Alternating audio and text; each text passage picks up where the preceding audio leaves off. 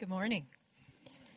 My name is Crystal Bauer, and this morning's scripture reading is found in Romans chapter 4. And if you'd like to follow along with today's scripture reading, now's the time to get out your Bible or use the screen. And I'll be reading from the New American Standard Bible, Romans chapter 4, verse 1 through 12.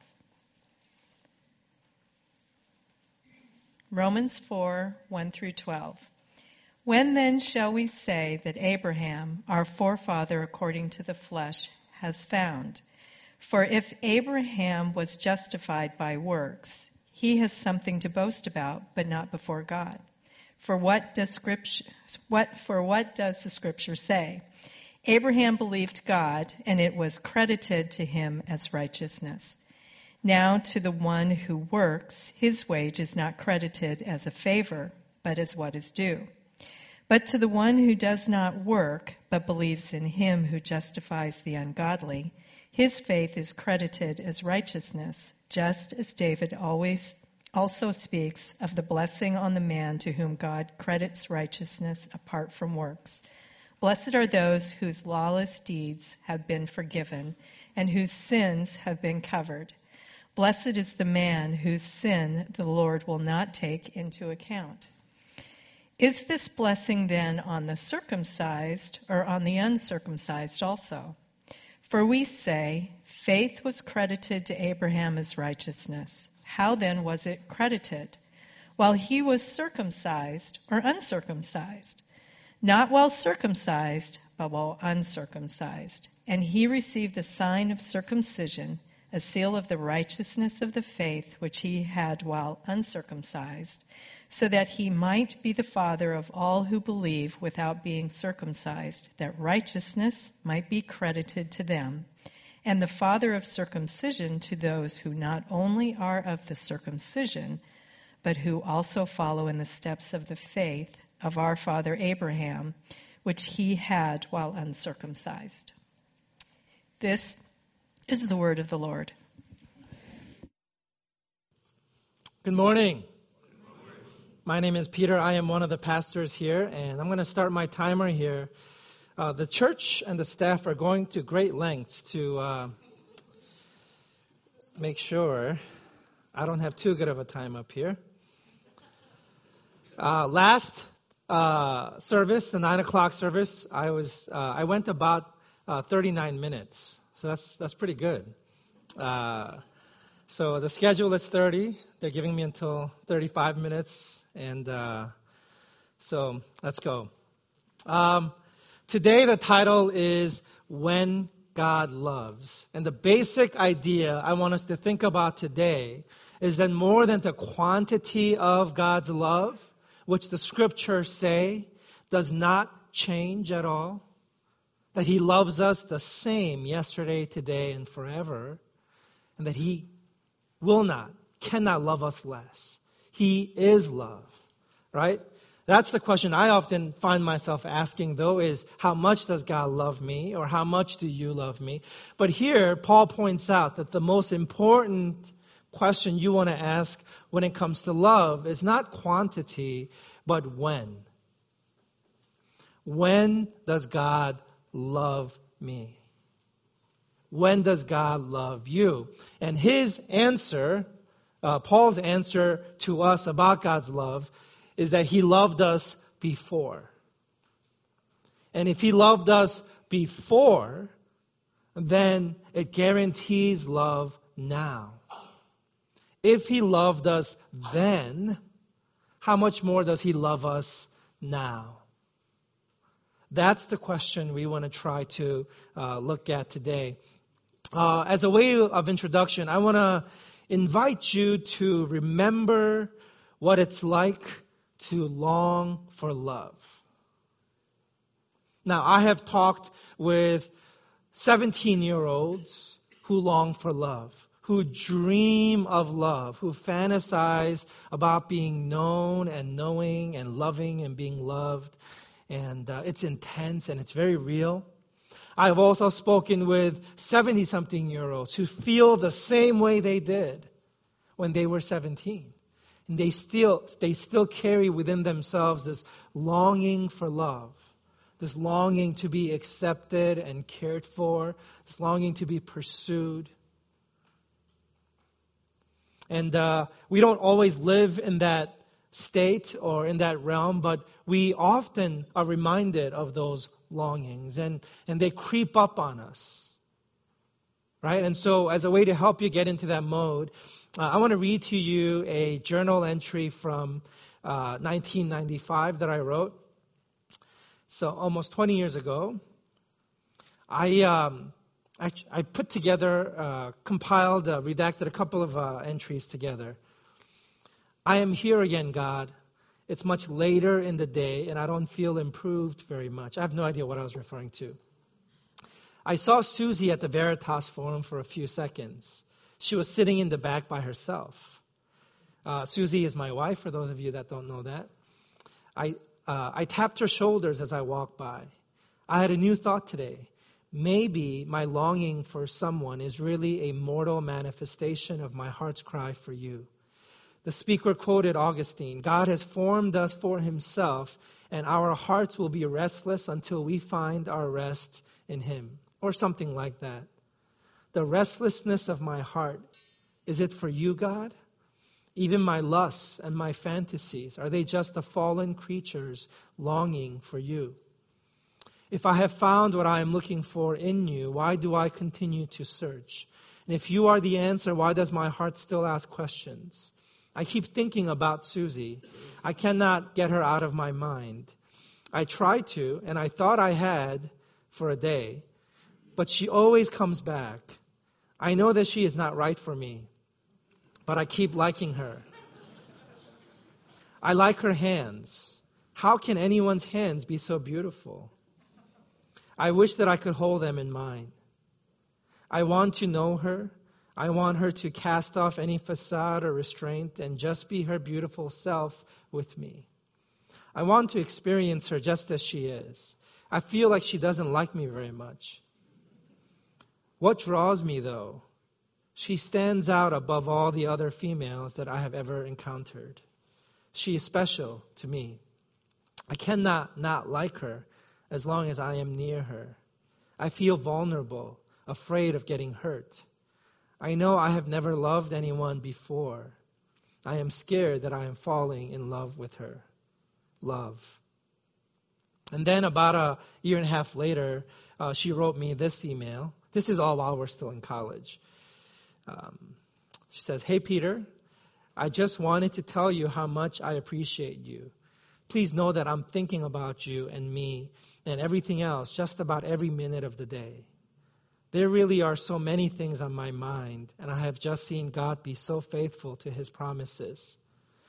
You have been so good to me. I am amazed by you. I know where you feel led. Please wait for me to be just as sure. I'll see you later, Susie. And then about a month later, she cut things off with me and broke my heart. Now, here's a question. Were my longings specifically and only for Susie, or were they for something beyond Susie?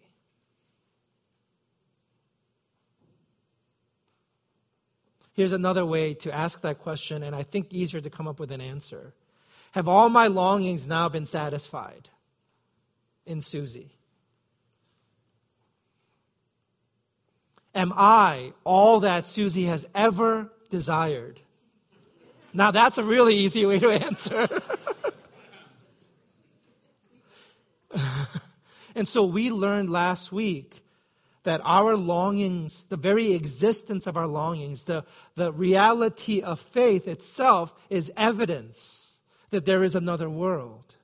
And God is at the center of that world. That if there wasn't another world, and if there wasn't a God who created us for love, we wouldn't have longings for love. You have to ask the question, where do these longings come from? And what are they for? And if it's not about Susie, and it's not about me, it's not about you, it's not about anyone else in your life, what is it for? What are they pointing to? And the answer that the Bible gives is that it's really for God. That you were made for God, by God. And until you find your rest in Him, you will never, ever find rest at all. That you will always be searching and pining. And sometimes you're busy and you're distracted and you forget. But regularly and often you're reminded that you have a soul. And that in this material, finite world, there's eternity in your hearts. And the Bible says, you make your choice. You look to some finite material creature. And you look for satisfaction in them. Go ahead. The Bible says, I dare you. If that's the way you want to live, if that's the way you want to go at it, go ahead. Be my guest. But you will be disappointed. And you will come crawling back and say, what is the meaning of life? Why do I exist? Is there someone, anything, anyone out there? And the Bible says, yes, there is. And it's not your neighbor. It's not your spouse. It's not anybody. But it's God and God alone.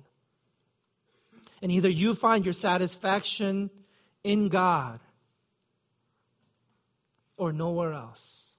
And that's actually the practical challenge that we all have, isn't it? You can put your hope in finite things, in creatures, or you can put your hope in your Creator. What will you do?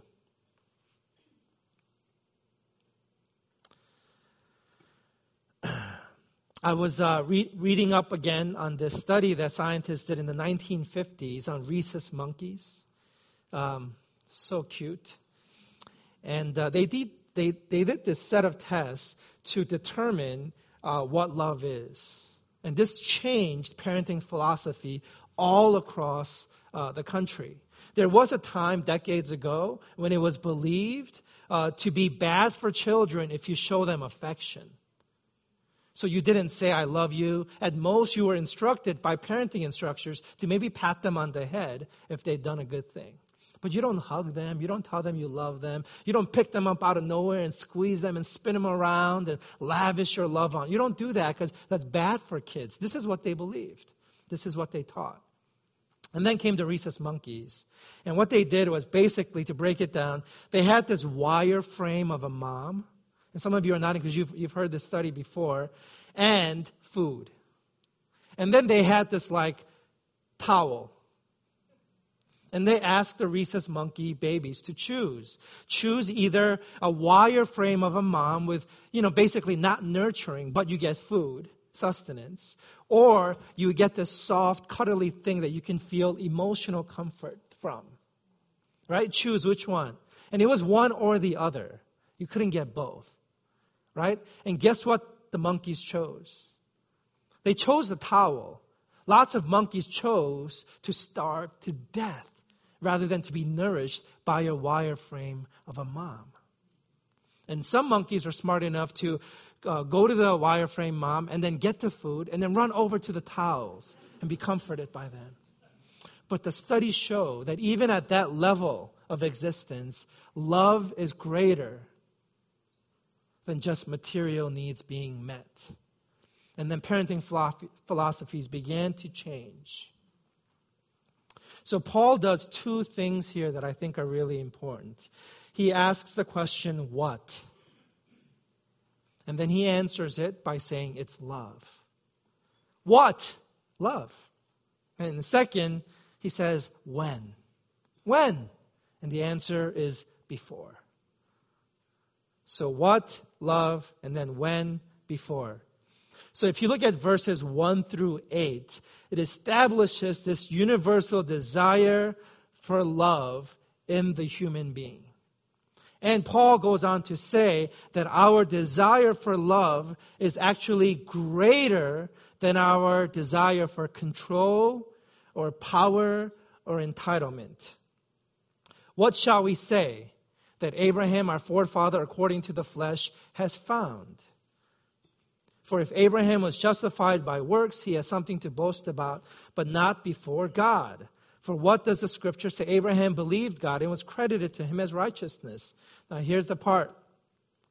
Now to the one who works, his wage is not credited as a favor, but as what is due. But to the one who does not work, but believes in him who justifies the ungodly, his faith is credited as righteousness, just as David also speaks of the blessing on the man to whom God credits righteousness apart from works.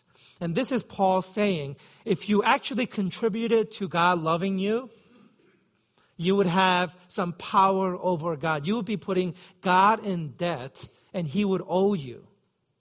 And you experience power and a sense of control and entitlement. God, you owe me. I did this, therefore you have to do this. I put you in my debt. That's the way we experience control. Then we're entitled to something, right? But God says, no. Abraham did nothing to deserve God's love. See, if Abraham had contributed by doing any kind of work, then it would be due him. It would be his entitlement. But not in this case. Before Abraham did a single thing, God loved Abraham. God related to Abraham. God made a commitment to Abraham. God called Abraham his own. He took the stranger and brought him into the family and love of God. Love, by definition, is grace. It's something that we don't deserve, right? And one way we get a clue into this is Paul uses the word blessing. You know what the word blessing means? It's a word, in the Greek word, it just means happy. But it's not talking about just shallow, sort of, I had a good day, I'm happy, or something good happened, I'm happy. But it's, I'm experiencing something that's deeply rewarding. And so I feel this sense of luck. Like, I didn't earn that. It's the experience that you have when you are given a gift. And even non-religious people will use this word to still mean that. Like the time that I was in a car accident and I should have died, and the paramedic came and said, "You are blessed today. You should have died."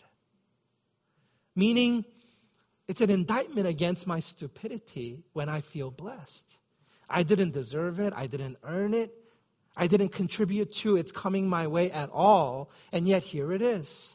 I'm blessed. I'm lucky. I'm fortunate. Right? And this is what Paul is saying here about Abraham. Abraham is experiencing the presence of God, the commitment of God in his life as a blessing. That's love. I was reading about this hierarchy of needs. Some of you know Maslow's hierarchy of needs. And Maslow says the most basic fundamental need that we have is to not die, like by physical safety and like water. And as soon as we're not going to physically die, guess what the very first thing is that we want, that we long for, that we search for? Guess. Love. Belonging. Like, if you're not going to die, you want love. That's crazy how basic our love need is. And here Paul says that things like boasting and wages and due is less than our desire and need for favor and faith and credit, being forgiven, being covered, and being blessed. We are loved. Okay, now, the question is when? How do we know? How can we trust this love? This is a logical question of love. If somebody says, "I love you," you have to ask, how do I know you love me? You don't know me. What if, going back to Susie, You know, I know some of you are new, and I've been preaching here for about a year. And those of you who have been a year know the story a little bit. But the basic story is that Susie was madly in love with me, and she pursued me for 4 years. And I rejected her, kept her at arm's length. I was more interested in things like prayer and God and or the opposite of that. I forget the details now. But one of my fears was that the relationship will always be uneven, that I will always pursue her or want more, and she will always be inching away from me, and I'll always be inching towards her, and we're going to just chase each other around the dining table forever. You know, that's just the picture of my great fear. And then I couldn't imagine the tables ever flipping on that. You know, but it has flipped. And, you know, now Susie is always wanting to know if I love her, do I miss her, did I think about her? And just, I would say every day, you know, she wants to know if I love her. And, you know, sometimes I love her so much I tell her. That's the joke.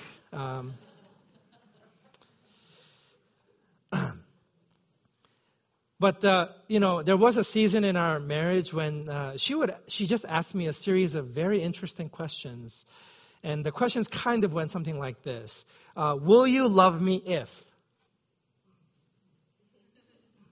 And, you know, she would fill in the blank. And it would be something like, will you love me if I was disfigured? Will you love me if I gain weight? Will you love me if I become paralyzed from the waist down? Will you love me if I become paralyzed from the neck down? Will you love me if I don't love you anymore? These are some deep questions. And I have these questions too. What are the limits of someone's love for me? How can I know that somebody's love is trustworthy? I'm really asking the question, how can I know it's love? How can I know that I don't have to be the sustainer of somebody's commitment and affection towards me? How can I know Susie will always hold out for me, that she will always believe in me, and she will always care? How can you know?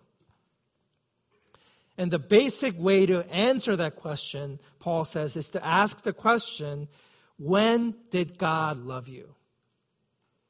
Did God love you after you were dolled up? Did God love you because you first loved him? Did God love you because you were working hard to reconcile yourself to him? Did God love you because you wanted to worship him? You wanted to credit him? You wanted to honor him? When did God love you? And the second half of the passage, verses 9 through 12, answers this question. Is this blessing then on the circumcised or on the uncircumcised also? For we say faith was credited to Abraham as righteousness. How then was it credited? While he was circumcised or uncircumcised? This is the question. When did God love? And Paul says, not while circumcised, but while uncircumcised.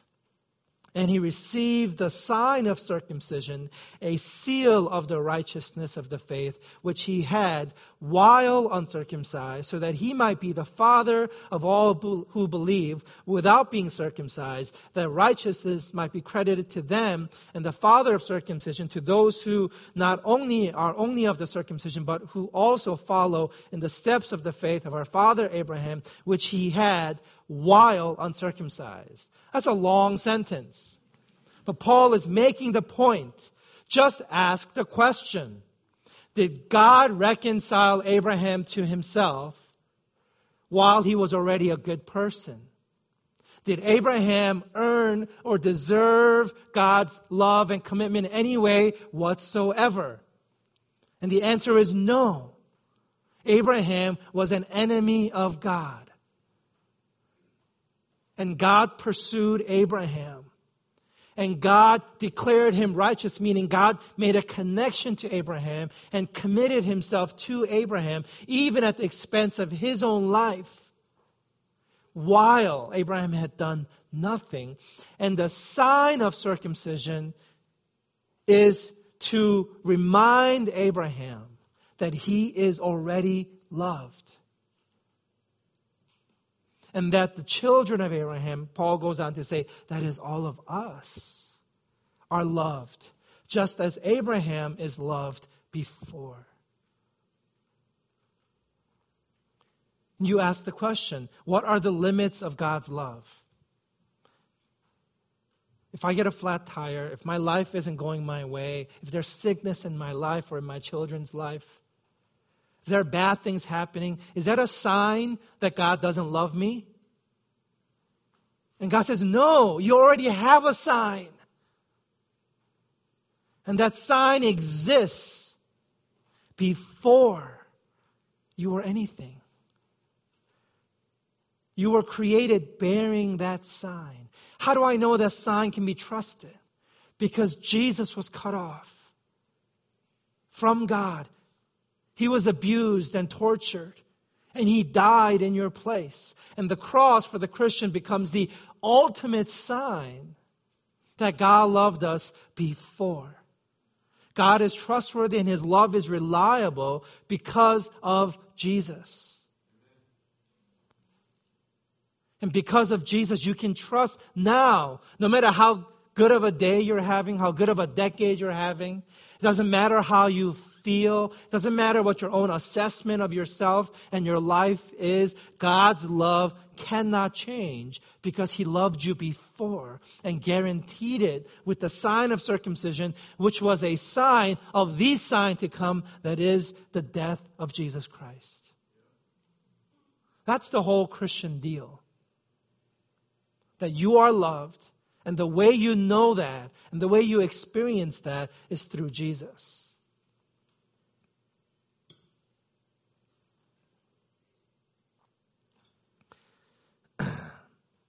And so a couple of theology emerges here. The first is what I would call a theology of acceptance. If you are accepted for any reason, like you look okay, or you're a nice person, or you're a good person, or you're not that bad of a person, whatever basis you present before others and God in order for you to be accepted, then acceptance is already over. Because they're not accepting you, they're accepting some basis that you're putting forward. And so acceptance by definition means there is no basis that you're offering for that acceptance other than their own desire and commitment to accept you. This is why lovers ask these ridiculous if questions. If I had no basis to be loved, if I wasn't lovable at all, will you still love me? And the scripture says you are loved not because you're lovable. You're not contributing to the equation. God loves you because he is loving.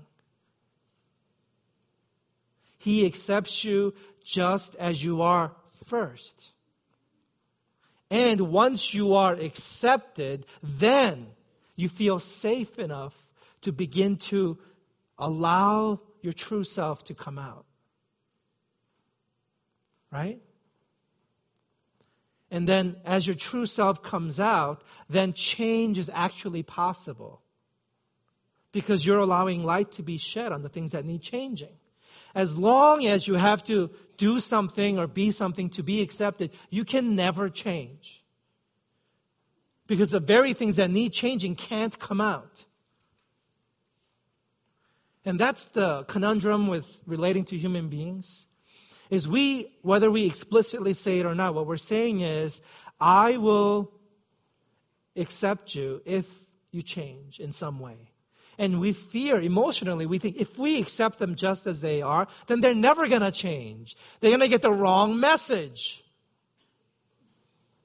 If Susie accepts me just as I am, then Peter's just going to stay that way. He's going to think it's okay.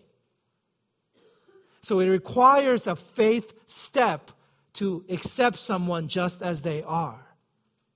And so if you want somebody to change, here's the crazy thing. You have to accept them before they change. Our instinct is to do the very opposite, isn't it? We hold out. We dangle the carrot of love. Say, I will love you, but you got to first. And God says, no. You first love. And then. So acceptance is the door through which transformation happens. It's the only door through which transformation happens. Change can happen in no other way. Hebrews says, boldly approach, enter the throne of grace. But come just as you are. And there, once you're already in my presence, there you will find mercy and grace to help you in time of trouble. Second theology, a piece of theology that emerges, is the theology of grace.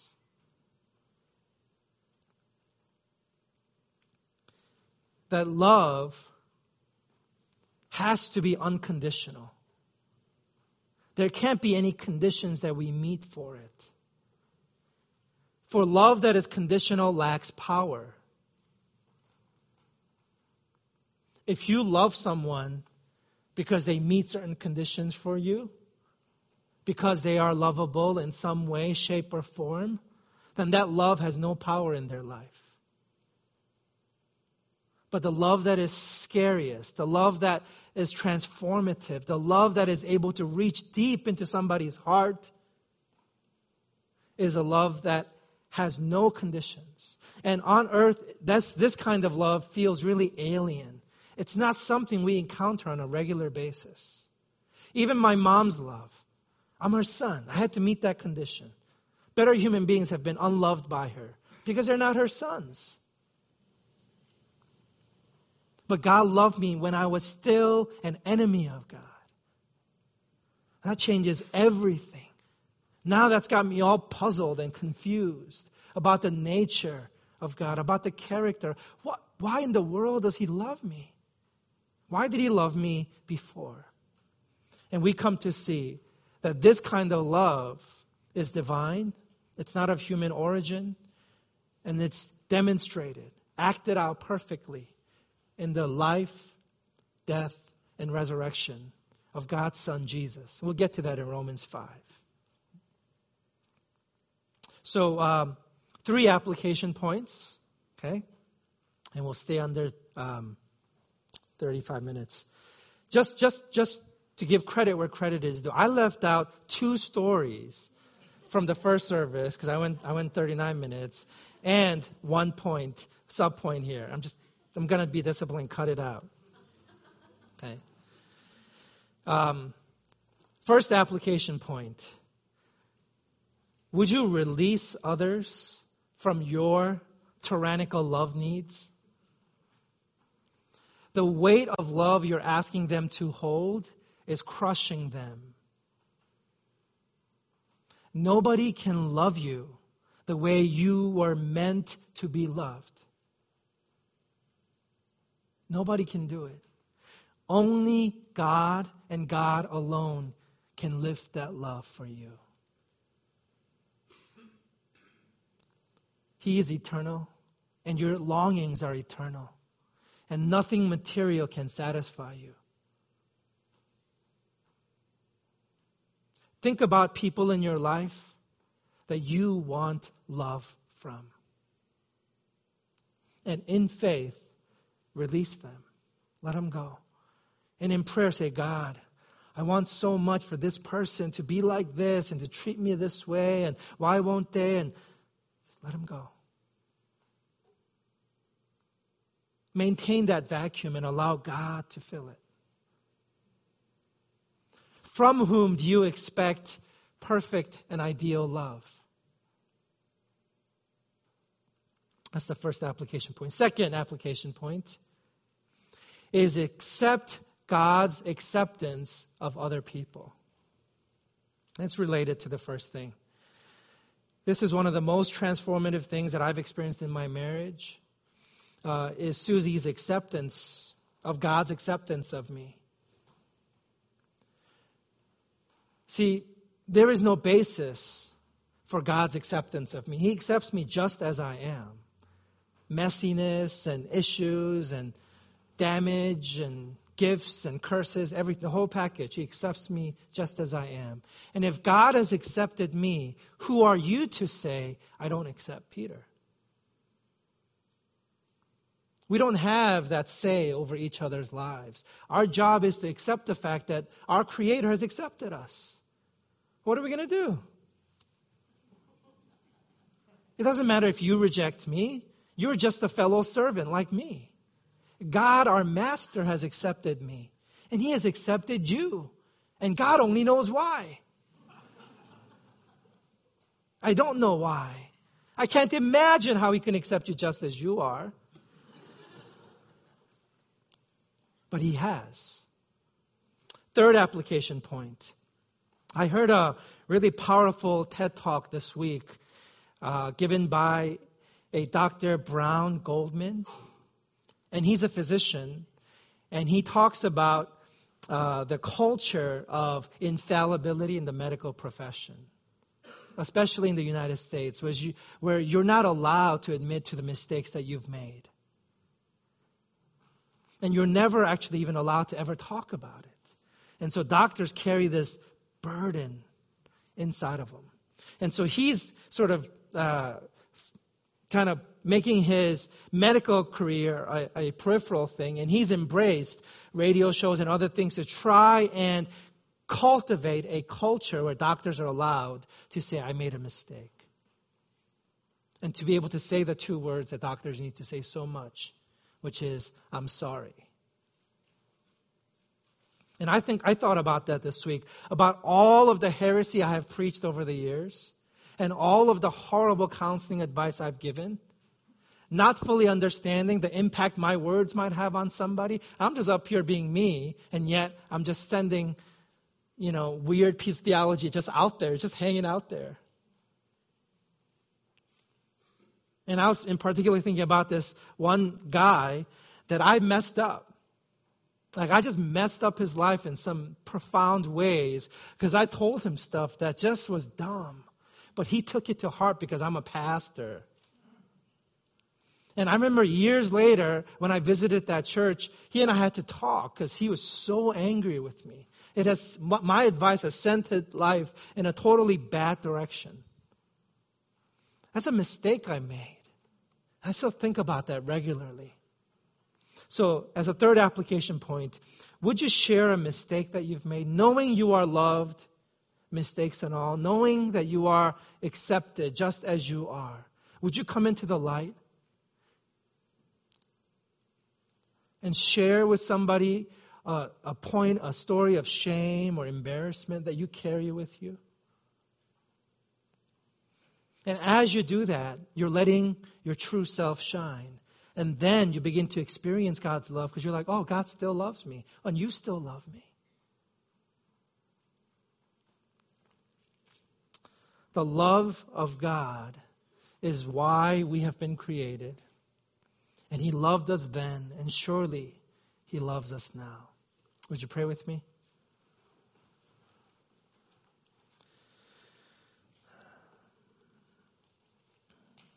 God, You love us, and we know this on a deep level, that we long for this love and this love only. We are surrounded by things that promise love, things that look like love, but ultimately we learn again and again that You alone can satisfy, for we have been made for You. God, would You save us from this hunger and this longing that we carry with us and that we put over other people? Allow us to experience Your perfect love. God, we love You because You have first loved us. And we give our hearts to You. In Jesus' name, Amen.